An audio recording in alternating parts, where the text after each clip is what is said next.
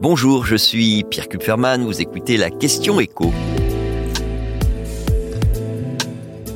L'engouement européen pour la voiture électrique est-il une aubaine pour les constructeurs chinois? Les derniers chiffres sont tombés ce week-end. Sur les 9 premiers mois de l'année, quand on regarde les ventes de voitures neuves en France, eh bien la part de l'électrique et de l'hybride rechargeable a dépassé les 20%, c'est-à-dire loin devant le diesel. Et parmi les nouveaux propriétaires de voitures électriques, vous en avez de plus en plus qui roulent chinois. On n'a pas les chiffres pour la France, mais au mois d'août, sur 5 voitures électriques achetées en Europe, vous en aviez une qui arrivait directement de Chine. Et ça, c'est beaucoup plus que l'année dernière. Alors attention, parmi ces voitures électriques made in China, toutes ne sont pas des voitures de marque chinoise. Vous avez déjà les Tesla, puisque même si l'usine de Berlin monte en puissance, pour le moment, l'essentiel des Tesla qui sont achetées en Europe, elles sont produites dans la région de Shanghai. Et puis il y a le groupe Renault, avec la Dacia Spring, qui n'est pas produite en Roumanie, mais en Chine. Il n'en reste pas moins que, oui, les marques automobiles chinoises prennent indubitablement pied en Europe grâce à leurs voitures électriques. Quelques chiffres. Sur les huit premiers mois de l'année, la marque chinoise la plus implantée en Europe, c'était MG, ex-fleuron de l'industrie automobile britannique, récupérée en 2007 par le groupe chinois SAIC.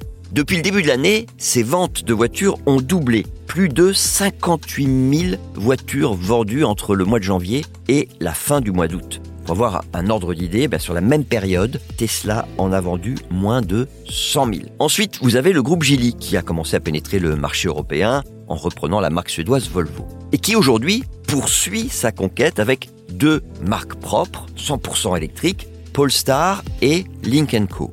Vu la progression de leurs ventes, ces deux marques pourraient finir cette année 2022 à près de 50 000 voitures vendues en Europe. Car Polestar va arriver en France. Il y avait une bataille juridique avec Citroën autour de son logo, mais c'est terminé. Un accord a été trouvé. Et puis ensuite, les marques qui vont arriver sur le marché européen, qui n'y sont pas encore. BYD d'abord. Donc, contrairement à une idée reçue, c'est une marque chinoise.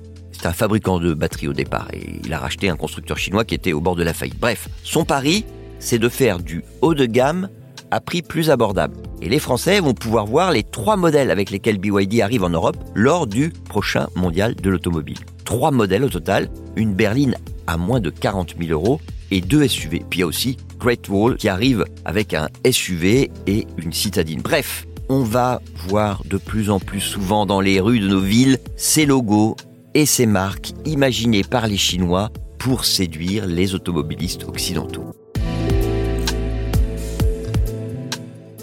Vous venez d'écouter la question écho, le podcast quotidien pour répondre à toutes les questions que vous vous posez sur l'actualité économique. Abonnez-vous sur votre plateforme d'écoute préférée et n'hésitez pas non plus à nous laisser une note et un commentaire. À bientôt.